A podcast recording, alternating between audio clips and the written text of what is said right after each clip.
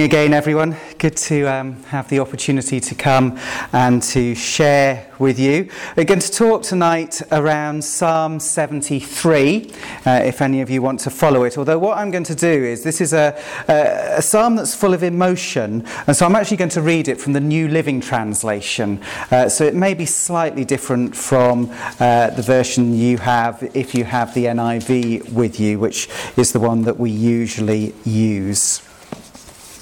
Um, but before I talk about that, uh, I don't know if any of you watched on television yesterday. Um, I'm not sure if I can say his name, but I didn't see it, I didn't watch it. But Eliud Kipchoge, Kipchoge or something like that. Kipchoge, is that right? Um, I didn't hear it pronounced, I just read about it afterwards. And his attempt to run the marathon in under two hours. Uh, and he made it in, what was it, one hour, 59 and 40 seconds? Something like that. And uh, um, I believe, uh, I understand they had this kind of um, laser that was showing where he needed to be running. And he had, was it five pacemakers running in front of him to be the ideal windbreak? Uh, and he made it which is an amazing achievement, isn't it? Um, but strangely enough, uh, that just came to my attention because I was planning to tell you about someone called Samir Singh. Um, and I read about him, it's probably a couple of years ago now. And he had this uh, desire, this um, challenge that he set himself to run 10,000 kilometers in 100 days. 10,000 kilometers in 100 days. Uh, and he was running around the streets of Mumbai and um, in, into the slums and into the business district and living on, I found this out, just £2.30 a day. And he was relying on people to donate the equipment that he needed, and he got a little bit for food, um, and was running and running. Uh, he was doing pretty well, but he had been ill at various times, and this put him a little bit behind schedule. To give an idea of how ill he'd become, um, when it came to the last day, he weighed 40 kilograms, or um, 88 pounds for those of you that prefer it in that, um, that form. Um, uh, and actually, he got to the last day needing to run 93 miles or 150 kilometres. Uh, to achieve what he was intending to do. He managed a number of them, but in, when he was just 36 kilometres short, he couldn't go on anymore. And uh, exhaustion overtook him, and he had to give up. Uh, now, uh, you could look at it two ways, I guess. You could look at it, he didn't make the 100,000 kilometres, but I think it's pretty impressive, isn't it, to do 99,000 and, uh, sorry, 9,964 in that time. He didn't quite make the 10,000, but amazing what he did do. But imagine what it must have felt like just at that moment where he thought, I cannot go on any longer. That's it. I've got to give up. Uh, I don't know if any of you have been running to that point where they talk in marathon running about the wall, where you just think, that's it, I can't go on any longer. Now, that can happen in a number of different circumstances. Uh, and tonight we're going to read a psalm of Asaph. And um, it's Psalm 73, as I said earlier on, a psalm of Asaph. We don't know exactly who Asaph is. Uh, there are around 12 psalms attributed to him. It is probably likely that he was uh, a godly man who served in the temple uh, for um, David and for Solomon. So um, probably um, leading the music in that time and writing psalms like this. Uh, and this is how the psalm starts off. Just as you might expect a godly man to lead off with something, he says, Truly God is good to Israel, to those whose hearts are pure. And then he goes on to say this But as for me, I almost lost my footing. My feet were slipping and I was almost gone. He was at that point where he thought, I cannot carry on any longer. Uh, and it was to do with his faith. Uh, this godly man, he gets to this point where actually it just feels like it's hard to keep going. Uh, and so what I want to do tonight is look at his journey. We're going to go through uh, this psalm, looking at what happens and the various emotions that are expressed. But we start with this. Why is it relevant? Because I think sometimes we can get to the point in life where we think, I'm not sure I can carry on. I'm not sure I can keep going. It, it could be in a work situation, it, it could be to do with family stuff. It could be to do with finances. It could be all sorts of pressures. It may be to do with our faith. And we just get to that point where we think, I'm not sure I can carry on. Let me give you a couple of examples of possible situations where people might feel like that. John is working for a firm where he questions some of their ethics. He's a Christian and uh, he knows that within the sales and what he's encouraged to do, he would say that, um, well, to put it nicely, they are encouraged by management to exaggerate the benefits to the customers in order for them to get more sales. Uh, some might describe it even stronger than that of telling stuff to people that just isn't true. Uh, and as a Christian, he's felt he cannot go along with that and he's resisted it. But what he's seeing is this he's seeing other people employed by the firm getting promotions and being well thought of. Uh, and actually, along with the promotions, they're getting wage increases, and he's being left behind. Uh, and actually, for him as a family, he's got a growing family, they're struggling for money. And it's hard. And he just gets to that point of saying, well, actually, you know, faith is making my life harder. It would be easier if I wasn't a Christian. That's one example of John. Take Anne as another example. Anne has been a Christian for, well, many years, and she and her husband have been married for 40 years, very happily married. But not so long ago, her husband was diagnosed with cancer. And uh, initially, they were praying and praying with great hope and expectation. They have the elders around who were praying over them and anointing with oil. Uh, and they were believing that God was going to heal. Yet they've just been to the hospital and the news is far from good. Uh, and Anne is finding it really hard because she's saying, well, actually, if she wasn't a Christian, she would just say, well, cancer is a part of life. But what she's finding really hard right now is the fact that surely God has the power to heal, but he doesn't seem to be doing it. Uh, and why not? What's wrong? If she wasn't a Christian, she could just write it off as one of those things. But actually, she's now feeling disappointed with her faith and saying, it's hard to carry on. One more example. Let me give you the example of Andrew.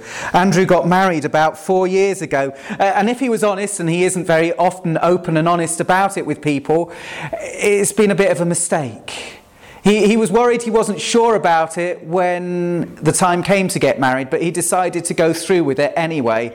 Uh, and actually, he doesn't really feel like his, his wife understands him. It doesn't feel like um, they get on that well together. In the workplace, he's, um, he's hearing from one or two friends of his, and one of them in particular is talking about the fact how he has left his wife and he's met another woman, uh, and actually he's much happier now than he was before. Uh, uh, and he's at this point of thinking, well, actually, um, I'm not happy in my family, I'm not happy in the home, I would like to leave, but my Christian faith tells me I should keep on going. But it's hard, and I'm not sure I want to and I don't know how long I can keep on going for. And perhaps we could go on and on giving examples of different cases and different circumstances. Now, these stories are all made up, but I can tell you in pastoral ministry, I have heard those very close stories a, number of different times for people.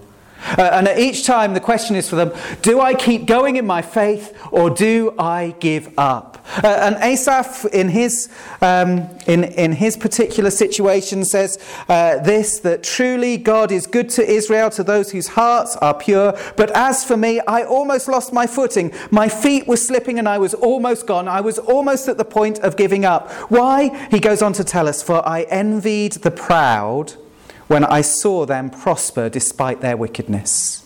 In other words, he's seeing people who are not leaving, leading godly lives, but they actually seem to be doing better than the people who are. I wonder if you've ever experienced that of seeing other people who seem to be prospering when they're not following the faith, and there are those who are who are struggling. I've seen that. Uh, and so here he is, and he's, he, he's going to go on and just talk about some of the difficulties that there are with them. And we, we get this sense of, you know, he's opening his heart here, he's complaining. Listen to this. He says, They seem to live such painless lives. Their bodies are so healthy and strong. They don't have troubles like other people. They're not plagued with problems like everyone else. They wear pride like a jeweled necklace and clothe themselves with cruelty. These fat cats have everything their hearts could ever wish for. They scoff and speak only evil. In their pride, they seek to crush others. They boast against the very heavens, and their words strut throughout the earth.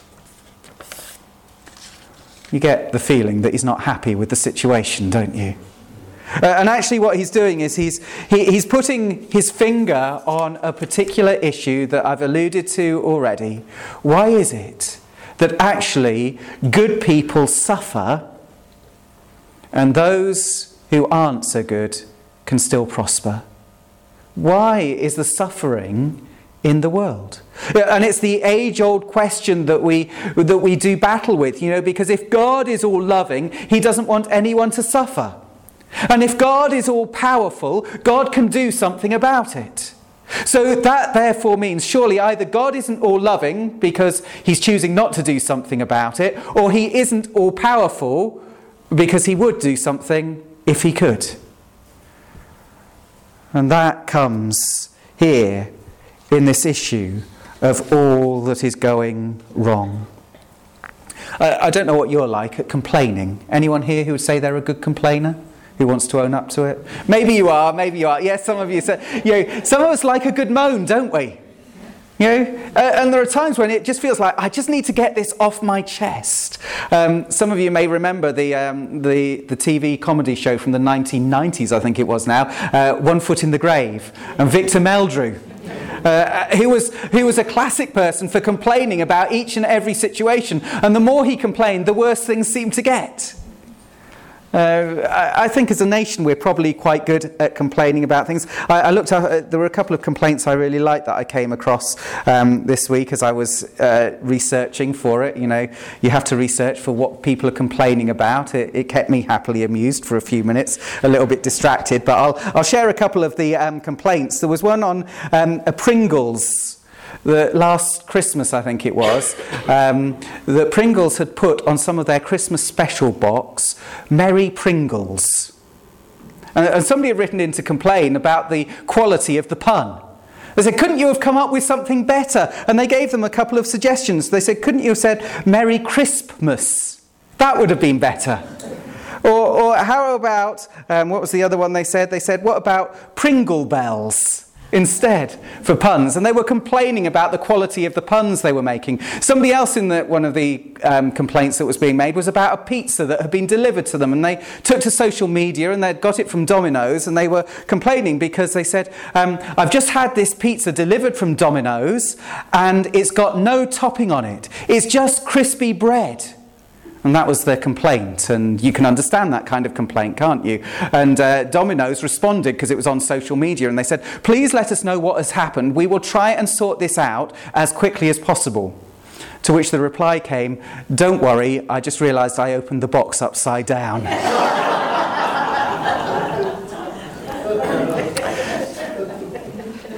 We're good at complaining. But this is what Asaph does now as he complains. He said, um, This is the complaint Did I keep my heart pure for nothing? Did I keep myself innocent for no reason? I get nothing but trouble all day long. Every morning brings me pain. That's his complaint. But just as actually the person with the pizza delivery maybe realized afterwards, I shouldn't have put that complaint on. So he now changes the tone of the psalm and it just completely changes from now on in. He says this If I had really spoken this way to others, I would have been a traitor to your people. So I try to understand why the wicked prosper, but what a difficult task it is. So, what he's acknowledging at this point is actually he has to try and understand what's going on. He, he's not going to say uh, God doesn't exist. He's not going to just fall away completely from faith because he knows that that is wrong. He's going to say, actually, I don't understand what God is doing here. I don't understand why things are as they are, but I'm going to try, even though it's hard. Uh, and I wonder if some of us, in the situations that we face, might be saying, God, why are you doing this? What's going on? I don't believe it. We might want to complain to God. And let me say, I think actually what we learn in this psalm is we can complain to God. Because that's what Asaph does, and that complaint is in Scripture. So when we're feeling like actually everything is going wrong, I don't understand, we don't have to kind of um, keep a stiff upper lip and think it's wrong for me to say anything. I can only give praise to God. It's all right for us to say, Lord, I really don't get this. I'm angry. I'm frustrated. I'm disappointed. I'm actually struggling to keep going in the faith right now. I think it's okay for us to say those kind of things if that's how we're feeling about life and faith. Uh, but what he recognizes is he doesn't continue in just complaining. He says, I try to understand. You see, and that's the first thing that we have to do if we're going to change our outlook on something. We've got to say, Lord, help me to try and understand this situation. It's hard. I don't really get it. I'm not sure I want to get it. I'm just hurt by it. I'm angry about it. I'm frustrated about it. Whatever emotion we might feel, but there must be somewhere that I can find you in it. You must be there somewhere, even though it's hard. And look at how it begins to happen for him. He says, Then I went into your sanctuary, O God. You see, everything changes when he goes to the sanctuary. What did they go to the sanctuary for? To praise and worship God. You know, it's great that you're here this evening. I believe corporate worship is so important. Because actually, one of the things that it's really important to do is uh, when we are living out our faith during the week and difficult things are happening, uh, I don't know what you're like, but when I have things going on in my life, my prayers are very inwardly focused and a lot of it is about me. And, and actually, what happens when I come and worship with other people is it lifts me out of the position that I am in and helps me to focus on who God is. Uh, that's why, whatever happens, we will have times of praise and worship. Uh, and actually, whatever is going on in an individual's life, we still need to praise God together because it's who He is and He deserves our praise. And it begins to lift us up and make us look at things in a different way. And so this is the encouragement that he has. So I, I tried to understand, then I went into your sanctuary, O God, and I finally understood the destiny of the wicked. You see, what's going to happen as he goes to worship is he suddenly sees things differently now. He, he's having a change in attitude uh, as to what is the position of the wicked. You see, before he was saying, oh, they don't have any problems, they don't have any pain, everything is fine for them. It's kind of grass is greener on the other side approach to it, isn't it? They're all right. But now he suddenly looks as it, as he worships God, he suddenly sees that their position isn't as good as he once thought. Listen to what he says. I finally understood the destiny of the wicked. Truly, you put them on a slippery path and send them sliding over the cliff to destruction. In an instant, they are destroyed, completely swept away by terrors. When you arise, O Lord, you will laugh at their silly ideas as a person laughs at dreams in the morning. You see, what he's saying here is actually their position isn't as secure and as certain as we thought it was, as I thought it was. You know, because life can just change in an instant, can't it? One minute everything can seem like it's all right, but suddenly their very foundations of life can be swept away from them. And in that moment, when life is falling apart, where's your hope? Maybe he remembers that, that actually his hope is in God, who reigns forever and ever, the God who loves him and looks after him. Uh, and actually, when you realize that and you remember it and you recognize it, it changes how you view people who seem to be happy on the surface, but are living in contrary ways to that of God.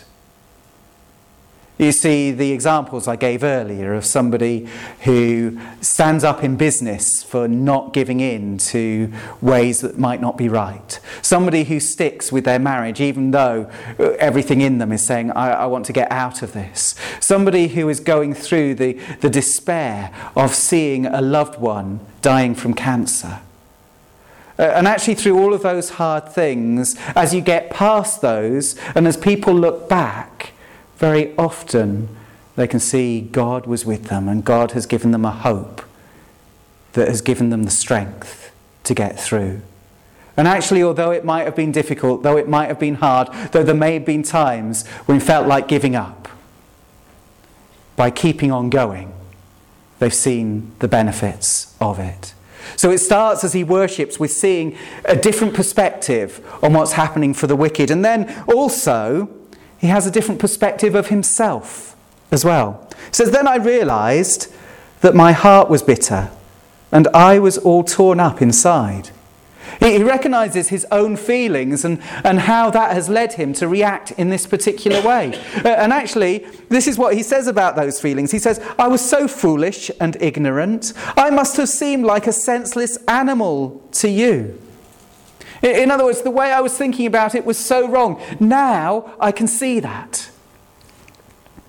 Uh, and I just wonder if sometimes as we come to worship, God wants to give us a different perspective on the things that we're struggling with in life. Where we're thinking, actually, I'm not sure I can keep on going. Where, where faith is hard, where I'm just kind of not sure if my feet are slipping or on firm ground. Uh, and sometimes God wants to give us a different perspective of the way we're looking at things. Just say, look at it completely differently. Uh, and then we might look at it and say, actually, wasn't I a fool? Well, I, I, this was what was wrong with my heart. And I can certainly think, think of times where there have been ways of thinking that I've had at a particular time with particular situations that I've been facing. And then later, as I've been worshipping God and as I've felt God's love surround me, I can look back and say, well, wasn't I foolish in the way that I was thinking? Weren't my feelings wrong at those times? And that's not to say that um, we should we should beat ourselves up for the feelings that we have had. But it's just saying, actually, at that time, I wasn't thinking in the right way. Now, God is helping me to have a different perspective, and I recognize that this is a perspective of truth. And what I had before was a perspective which wasn't truth, it was all bound up in what I was feeling at the time. And this leads him to view God differently as well says, Yet I still belong to you. So I've messed up. Uh, I've been thinking about it wrongly. I was foolish and ignorant. What does that mean? I still belong to you. You hold my right hand. You guide me with your counsel, leading me to a glorious destiny. Whom have I in heaven but you? I desire you more than anything on earth. My health may fail, my spirit may grow weak, but God remains the strength of my heart. He's mine forever. Isn't that an amazing thing to say? That actually, with whatever is going on, however bad things are, my health may fail, my spirit may grow weak, but God remains the strength of my heart. He is mine forever.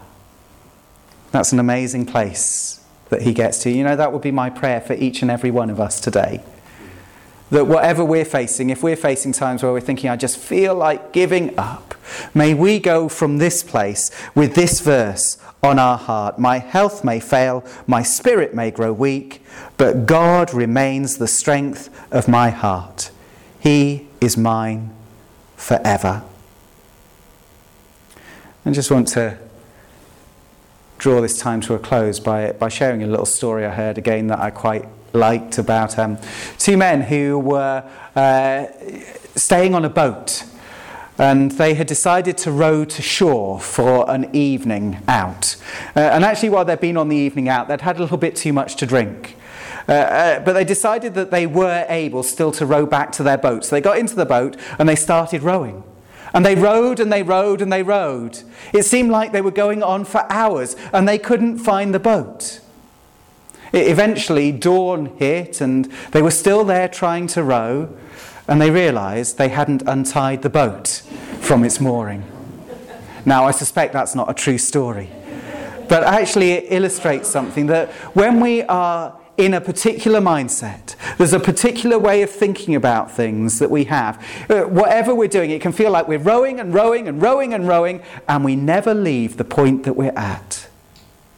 Uh, and I just wonder tonight if God wants to give some of us here a new way of looking at something, of seeing something, so that we're not kind of rowing and rowing and rowing, but staying in the same place, but that we can move on from where we are, just as Asaph moves on. Look at how it finishes. You know, the, the, first verse, the first couple of verses says, Truly God is good to Israel, to those whose hearts are pure. But as for me, I almost lost my footing. That was his way of where he was. Look at where it finishes because there's another but as for me in the last verse. It says, Those who desert him will perish, for you destroy those who abandon you. But as for me, how good it is to be near God. I have made the sovereign Lord my shelter, and I will tell everyone about the wonderful things you do. May we make that decision may are, but as for me, however bad things get, however much I might feel like just giving up at one time or another for the things that are going on, for the things that I'm finding hard, but as for me, how good it is to be near God. I've made the sovereign Lord my shelter, and I will tell everyone about the wonderful things you do. Amen.